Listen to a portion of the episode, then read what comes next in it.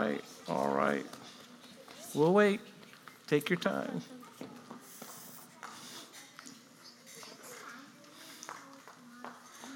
Okay, everybody gather in. Glad you're here. Come on. Come over here. Come over here, guys. Yeah, you guys, over here. Okay, let's fold our hands and bow our heads and close our eyes and our mouths. Dear Jesus, thank you that we can be here today. Thank you that you love us. Thank you that you're with us. Thank you that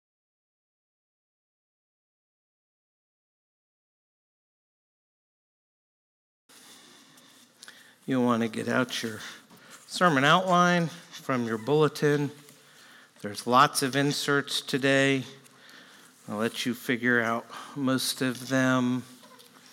The uh, couple items for prayer before we uh, dive into uh, this. Pat, you're having knee surgery this week, right? Tuesday. Pray for Pat on Tuesday. Also on Tuesday, Frank Wong has the rest of his ordination exam, and it's church history, theology, and English Bible, which are the three hardest. So, Tuesday morning, pray for Pat. Tuesday night, well, you can keep praying for Pat, but pray for Frank. Uh, Tuesday night, um, he's a tad nervous. Uh, Frank and Sarah at the baptism of close friends this morning at another one of our uh, churches, but um, I told him he'd be fine. It'd be good. And uh, it was fine. And he said, Well, you're not taking the test. so I said, You're right. That's a good thing. So let's turn to Exodus chapter 20. We're in our series on the Ten Commandments. Uh, for those that weren't here, a year or so ago, we went through the whole book of Exodus and uh, sort of skipped the commandments. We did it one sermon to summarize. And this summer we've gone back and picked them up one by one, and we're up to the seventh one. So, Exodus 20, verses 1 and 14. And God spoke all these words, saying, You shall not commit adultery. Let's pray. Heavenly Father, this is your word, and we need it. We need to be reminded of what makes God great. We need the law of the Lord. We need to be reminded that your law is for our benefit, to bless us, to give us wisdom, and to lead us to our Redeemer.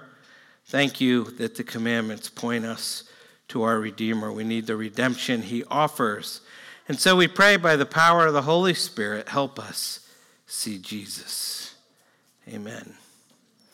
Amen. As most of you know, I teach preaching at RTS DC.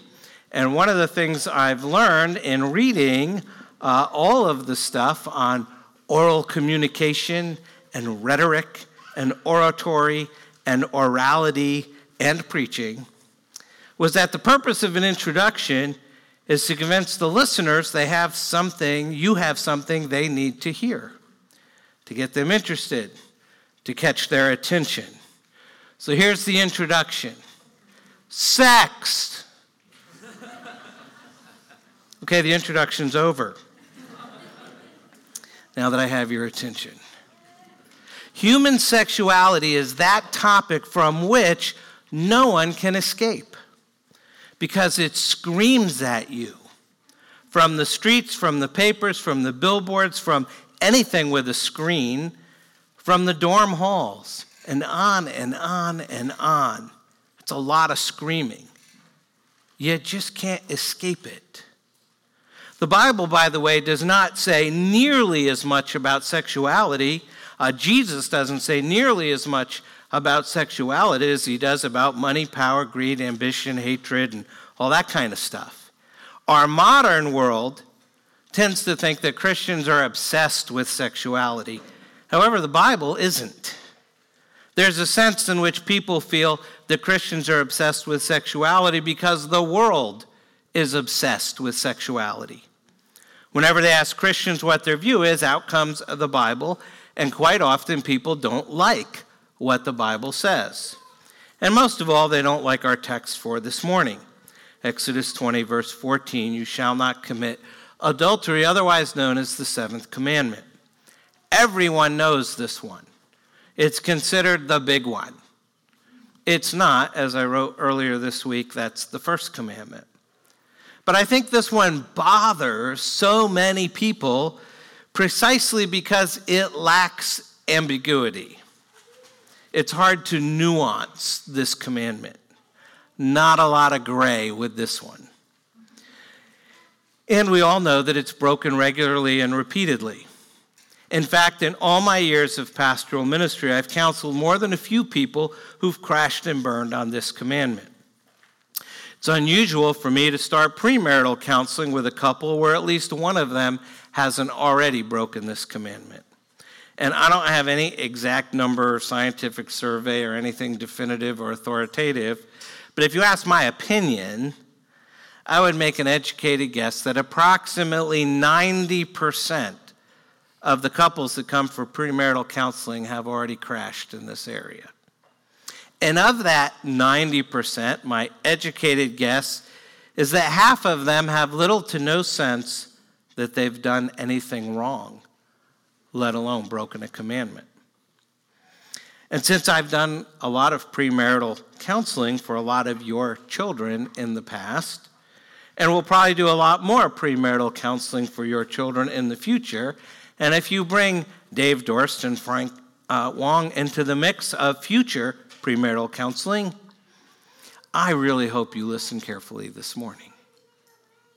Because I'm sorry to say, it's not getting better.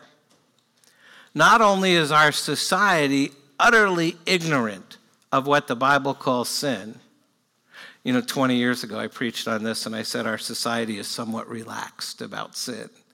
And that just sounds so quaint today. Our society no longer recognizes either the word or the concept of sin. One journal article I looked up this week um, described adultery in two, what I thought were novel ways. This article was actually written for pastors. And at first, it counseled pastors on what to do when we discovered moral discrepancies.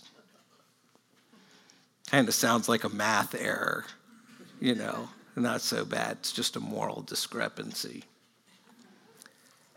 Later on, the author writes Adultery is now looked upon many as an unfortunate disloyalty. And I guess that's true, but it's certainly diminishing what the Bible calls sin. And diminishing what the Bible calls sin has become the norm uh, for our world. Uh, read about one man who writes television scripts for TV shows. And he says his goal is to get people to laugh at adultery, homosexuality, and incest. He says if you can get them to laugh at these things, it breaks down their resistance to them.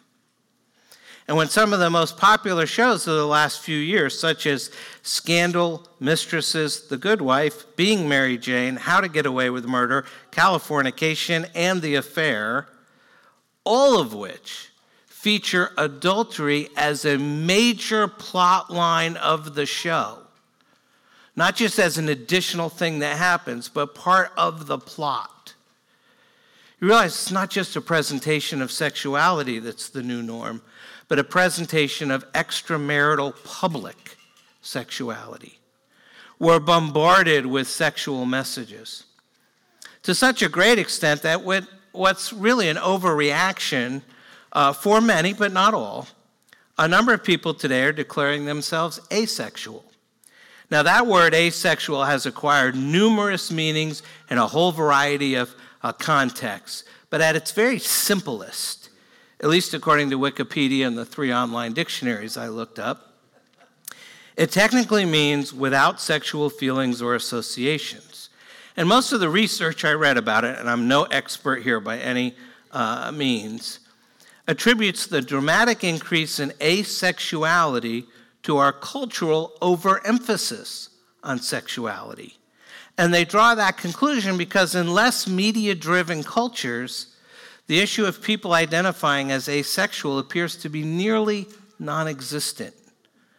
Although it does show up in minute numbers in nearly all societies. And though this may be hard to understand, those who identify as asexual have recognized something that most of us have not. And that's the immense harm that this overemphasis on sexuality has done to the, all the people around them. Most of the people who identify as asexual have seen virtually everyone they know physically or emotionally damaged by the cultural overemphasis on sexuality. And because they've seen that when it comes to sexuality, our culture turns us into consumers. And they don't want to be involved with consuming other people, and they fear being consumed by other people, and so they simply opt out. What they've seen that I think a lot of people haven't seen and don't see is that our culture turns individual human sexuality into a consumer product with self at the center, which opens us up to the use and abuse of other people and they hate it, and rightfully so. I mean, look around. Men consume their wives, their mistresses, their girlfriends, and their neighbors. Women consume their husbands, their boyfriends, their friends' husbands, and the kids down the block. We devour each other. And as a society, we've taken this precious gift of God and turned it into either a weapon or a sport, where the ends of getting my needs met, getting what I want, justifies the means of consuming other people. And what was meant to bind people together now tears them apart. And I think the whole treatment of this just breaks God's heart. See, God has already given us His house rules, His commandments, His gifts of grace. They're given for our benefit and for our protection. But it's clear from the scriptures when it comes to human sexuality, God doesn't want any of us being a consumer. Jesus talked about this. He knew that moral failure doesn't just happen. It begins in our minds and with how we think about other people. Listen to what he says in Matthew 5. You have heard that it was said, You shall not commit adultery. But I say to you that everyone that looks at a woman with lustful intent has already committed adultery with her in his heart. If your right eye causes you to sin, tear it out and throw it away. For it is better that you lose one of your members than your whole body be thrown into hell. Those are pretty tough words. Jesus is not known as one who minced words or shied away from controversy. And so, his typical, sort of unambiguous way, Jesus warns us against being a consumer and warns us against being with consumers. And consumers come both single and married. First, as singles, often consumers are deceiving. Deceiving, I think that's the first blank there. It seems that most single adults in our culture are philosophically opposed to abstinence.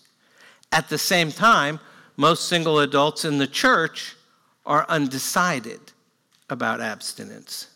Most of them will agree with it from a biblical perspective, but simply feel that it's unworkable from a practical standpoint.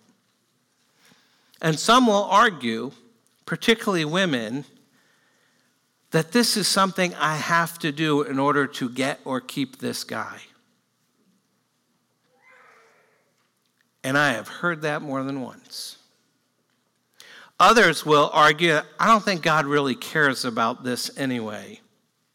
But usually they're just trying to rationalize their actions and end up deceiving both themselves and others.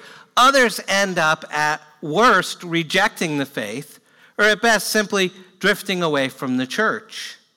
And this is because they know what they're doing is wrong. They know they can't rationalize it. They feel unable to stop it. They're unwilling to change the relationship, and so they leave. It's just easier. In fact, what's become known as the Tim Keller question, Dave knows what I'm talking about.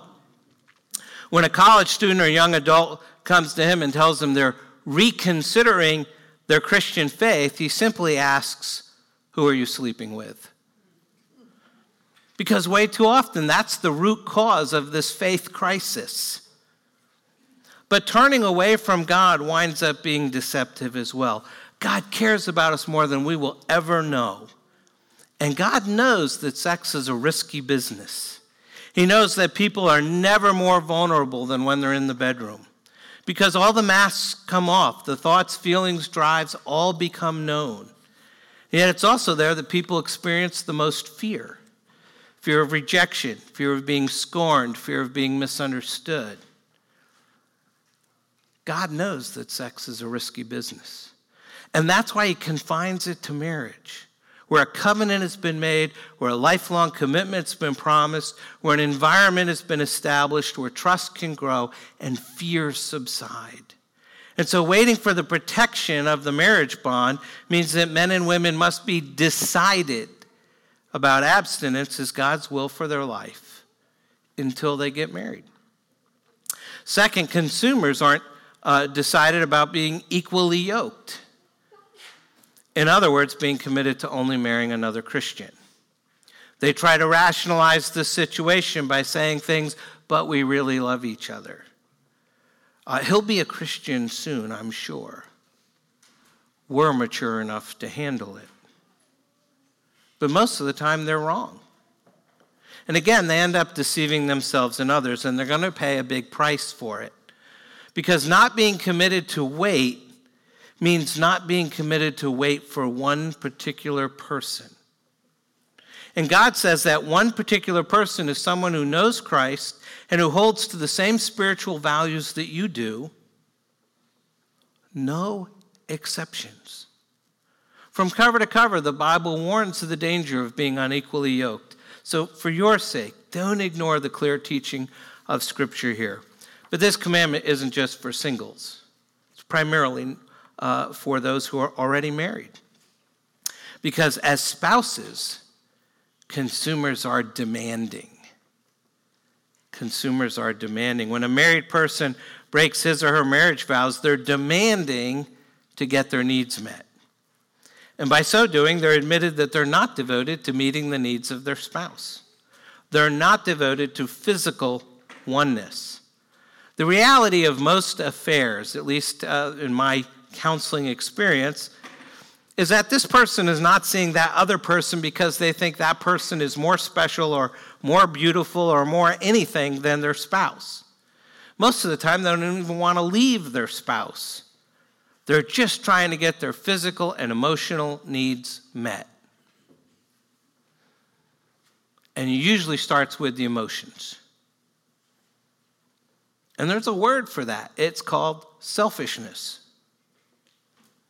Second, they're not devoted to spiritual oneness. The Hebrews called this the great sin because God uses marriage as a model for his relationship with his people. Same models used in the New Testament. Ephesians 5 says the relationship between a husband and wife is like that of uh, between Christ and the church. There's a spiritual quality to the marriage relationship.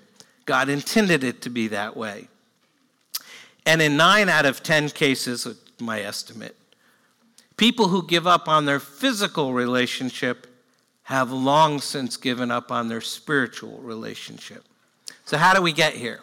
How do we get to the point where spouses become so demanding of each other? I think there's three main causes. There's probably a lot more, but there's at least three. And to annoy you, I'm only going to talk about two of them and somewhat quickly. First one's unresolved conflict. Dave Dorst talked about conflict last week, so I'm going to skip that one. Second one is unfulfilled expectations, which usually means they're unfulfilled because they either haven't been communicated or they're just wrong. And that requires learning what expectations should be. The expectations for so many people in marriage go unfulfilled because they were unrealistic to begin with because sexuality affects us so deeply. We need to be realistic about our own fragility and baggage and damage that we bring to the subject. You know, people seem to have this idea that we listen neutrally to the Bible's teaching, like clean sheets of paper waiting for God to write out His will on our lives. The reality is, our sheets of paper are covered with scribbles and crossouts and more scribbles and we come as bundles of prejudices and experiences with our ears only half open at best. I find it very interesting that the vast majority of marriage counseling that I do is the premarital counseling they never had. Third cause of being demanding is one of undeveloped self worth, which is thinking of yourself as an unworthy person or an unworthy spouse. But if Christ thought you worth dying for, worth taking your sins upon himself, worth giving you his righteousness, then in God's eyes, you're a worthy person. Not because of anything you've done or deserve, but because of the grace of God given to you in Christ Jesus. This is important.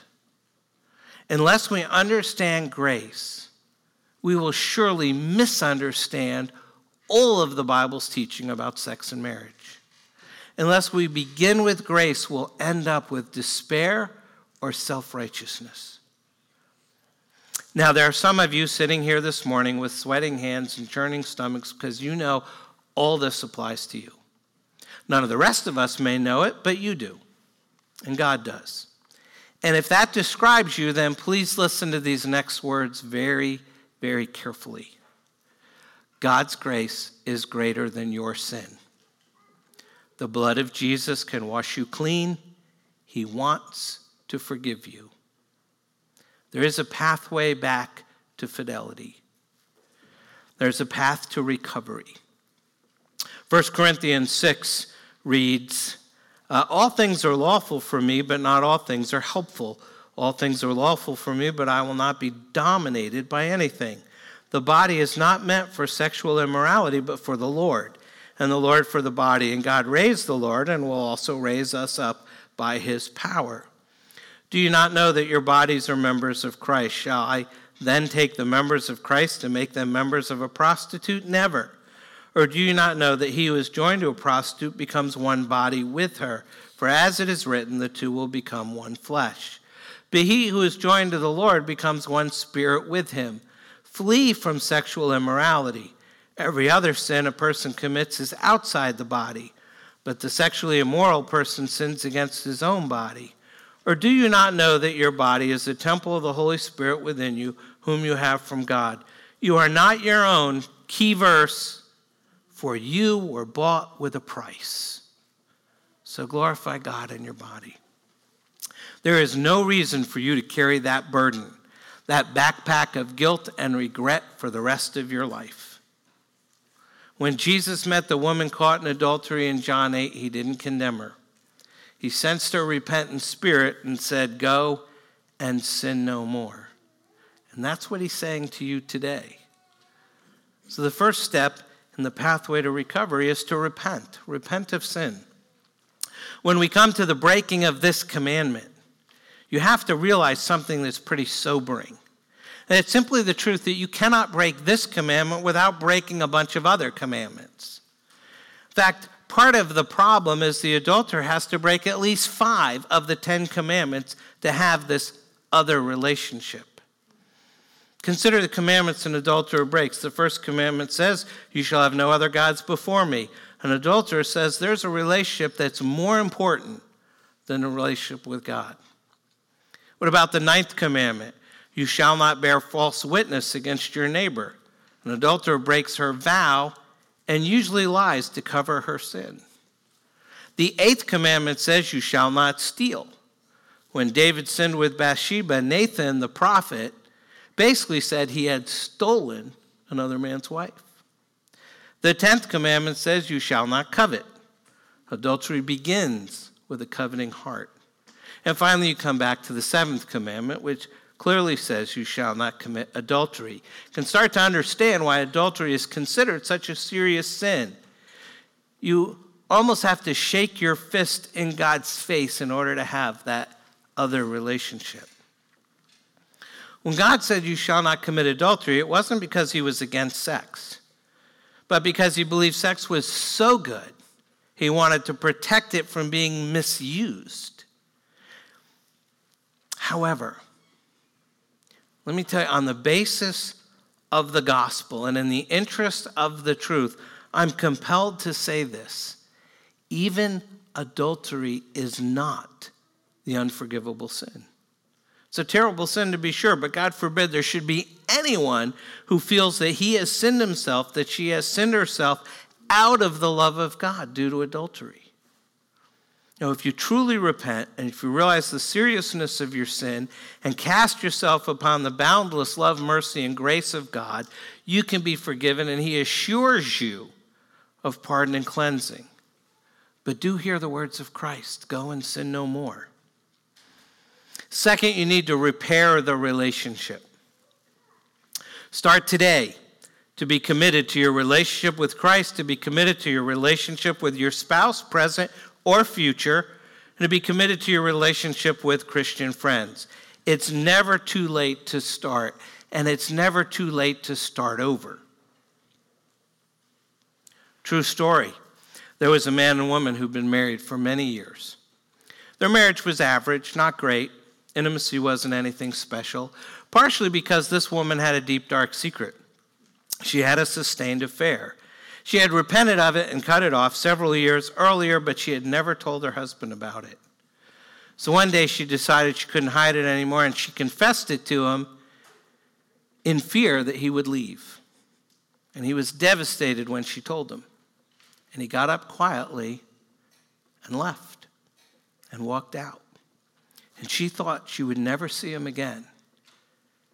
And in tears began wondering how she was going to explain to her kids what happened. He came back several hours later, didn't say a word. He was carrying a bag. He took her back to their bedroom and immediately undressed her and took out a beautiful satin nightgown, pure white, that he had just bought, and put it on her and said, I choose to see you as Jesus sees you.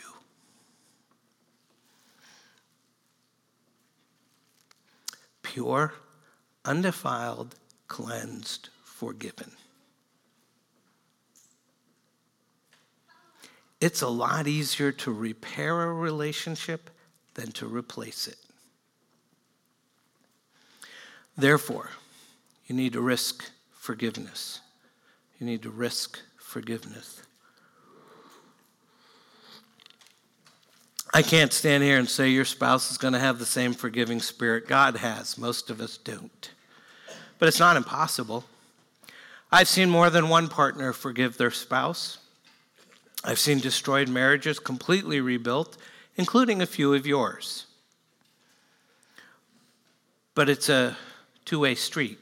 Both husband and wife need to be committed to restoring that foundation of trust and respect and loyalty and it's not going to happen without the help of the Holy Spirit, but He does help and it does happen. And it can happen to you, and it's worth the risk. Please understand, this commandment is not all harsh and condemning and judgmental. It's actually full of grace and enormously helpful. The Bible gives us a completely different view of human sexuality than our culture does. The Bible calls us, calls us to a view, to a use, to an experience of human sexuality that's unique. There's a wisdom to it, there's a wonderful reason to it, and that to receive it into your life brings, I think, tremendous spiritual fruit and deep healing. And to be honest, I long for the day that our church, for example, would be a clear glass through which the world could read the wisdom of the Bible and the wisdom of God when it comes to human sexuality, that the world would look at us, would look at you, and see the value in not being a consumer of sexuality, but the great value in biblical wisdom of being a companion.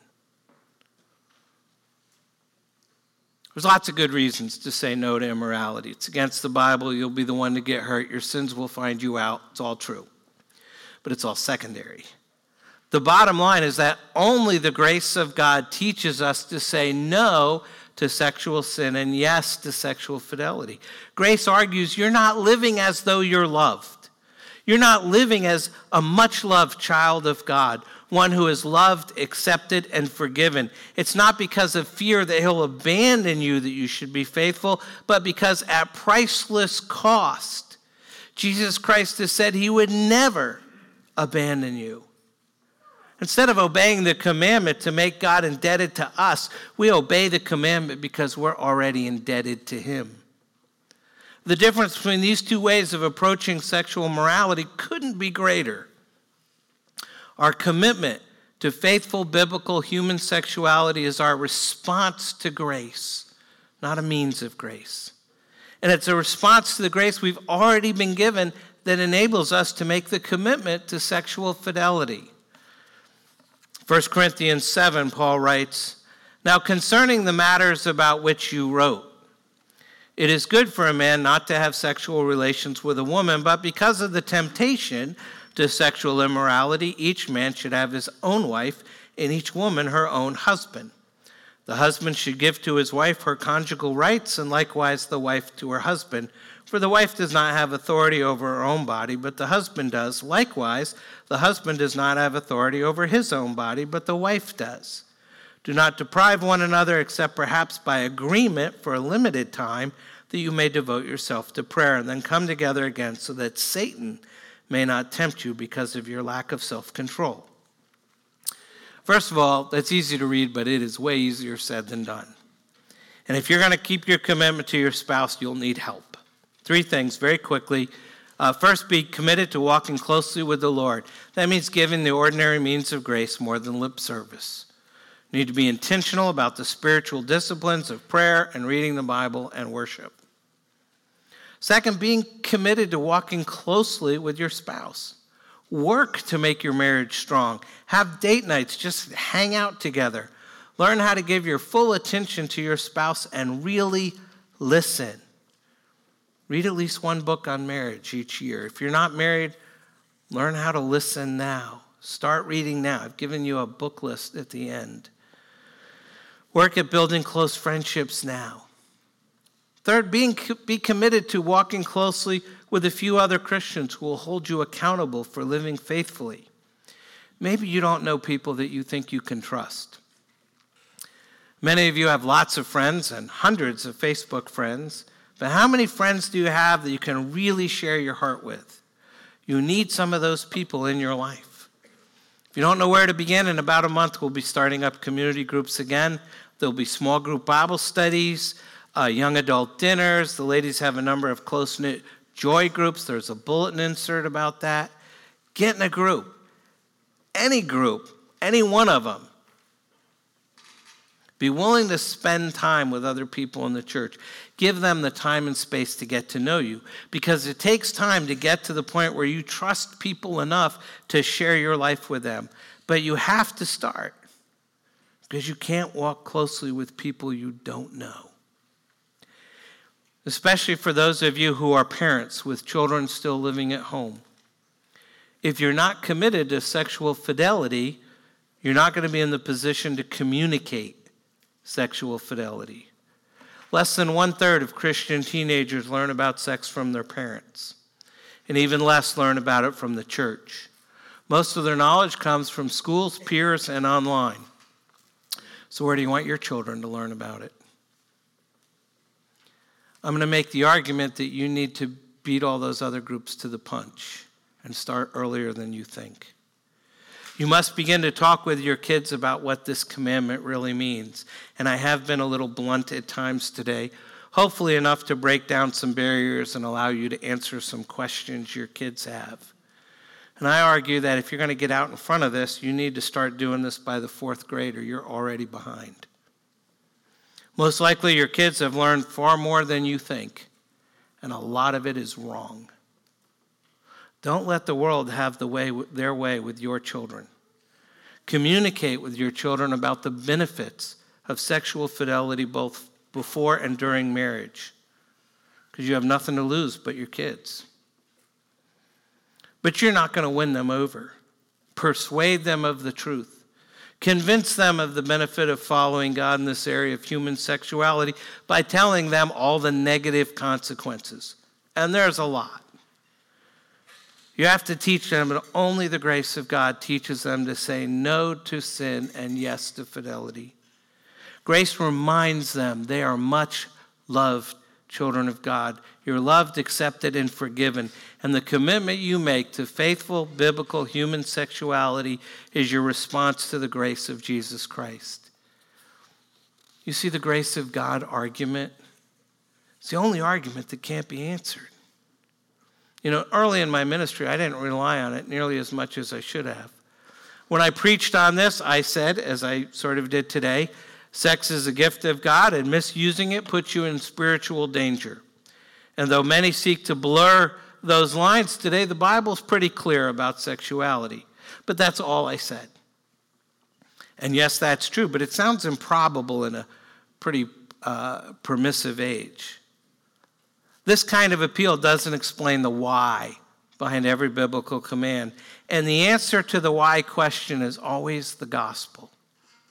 So today I would rather you approach it this way Ephesians 5, when the Apostle Paul lays down the biblical rules for marriage, he says this is really all about Christ's love for us. Paul is not presenting unloving couples with a moral example but he shows them the salvation of Jesus, who is the ultimate spouse to us in the gospel. He demonstrated sacrificial love towards us, his bride. He didn't love us because we were lovely, he loved us in order to make us lovely.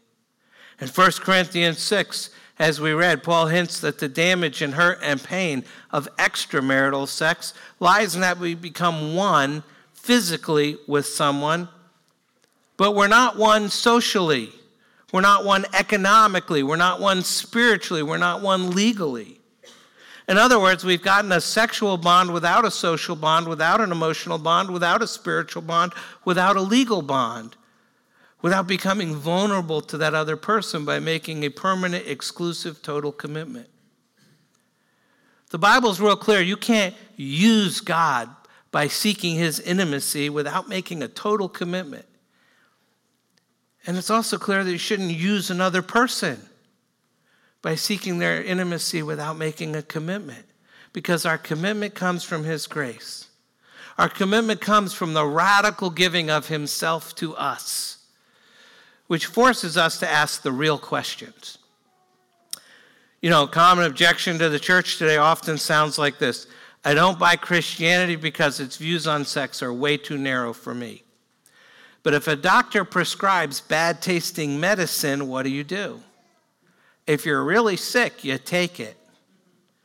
And it's just as wrongheaded to taste test Christianity as it is to taste test medicine. See, the real question at the end of the day is not whether I like what Jesus says. The real questions are is Jesus really the Son of God? Is Jesus really who he said he was? Is he the way, the truth, and the life? Has he really died for you because you're a sinner? If he is, and he has, and he did, then who cares what he asks you to do or not to do? If he really is the way, the truth, and the life, then you should do it. See, the gospel of God's grace doesn't let you talk about anything else first. It says, in effect, I'm not going to talk to you about sex or adultery or sin or suffering or anything else until you determine what you will do with Jesus Christ. Who he is determines everything else. If you think he's wrong, he's false, he's not true, it's all baloney, why do you care what I think? And why do I care what you think? Until you respond to Jesus Christ and what, is, what he claims, how can you make an intelligent decision about what's right about sex and wrong about adultery? Christians believe what they do about sex not because they're old fashioned or prudish, but because Jesus is the way and the truth and the life. In his book, The Prodigal God, Tim Keller uh, tells a story about a woman who came to Redeemer uh, Presbyterian Church in New York, where he was the minister. I know some of the women read this book in their uh, Bible studies last year. This woman had gone to church uh, growing up, and she'd always heard that God accepts us only if we're sufficiently good and ethical. She had never heard the message she was now hearing that we can be accepted by God through sheer grace through the work of Christ, regardless of anything we do or anything we have done.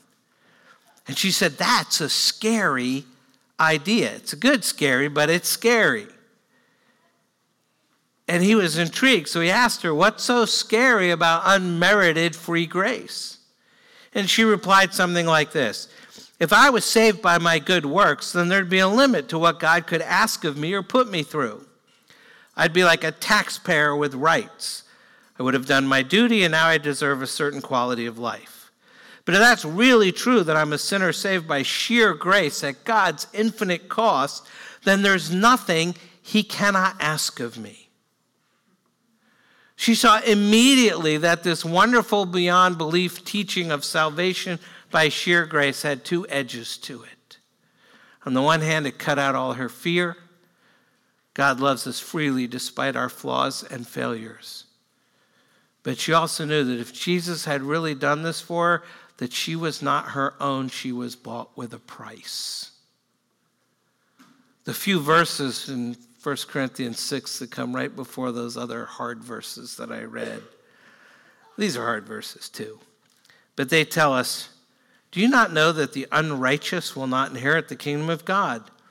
Do not be deceived, neither the sexually immoral, nor idolaters, nor adulterers, nor men who practice homosexuality, nor thieves, nor the greedy, nor drunkards, nor revilers, nor swindlers will inherit the kingdom of God. And such were some of you. But you were washed, you were sanctified, you were justified in the name of our Lord Jesus Christ and by the Spirit of our God.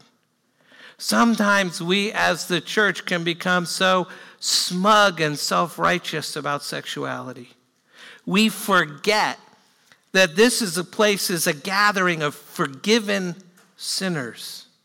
We forget that Paul was talking about us, our sins, our unrighteousness. We forget that when it comes to the sins he lists here, he's reminding us loud and clear, and such were some of you. What separates us is not how good we are. What really separates us is the love of a loving God, the mercy of a merciful God, the grace of a gracious God, and the forgiveness of a forgiving God. After all, you were bought with a price. And the gratitude for that grace will lead you to obedience. Think about that. You need to pray. Take a moment to do that, and then I'll close.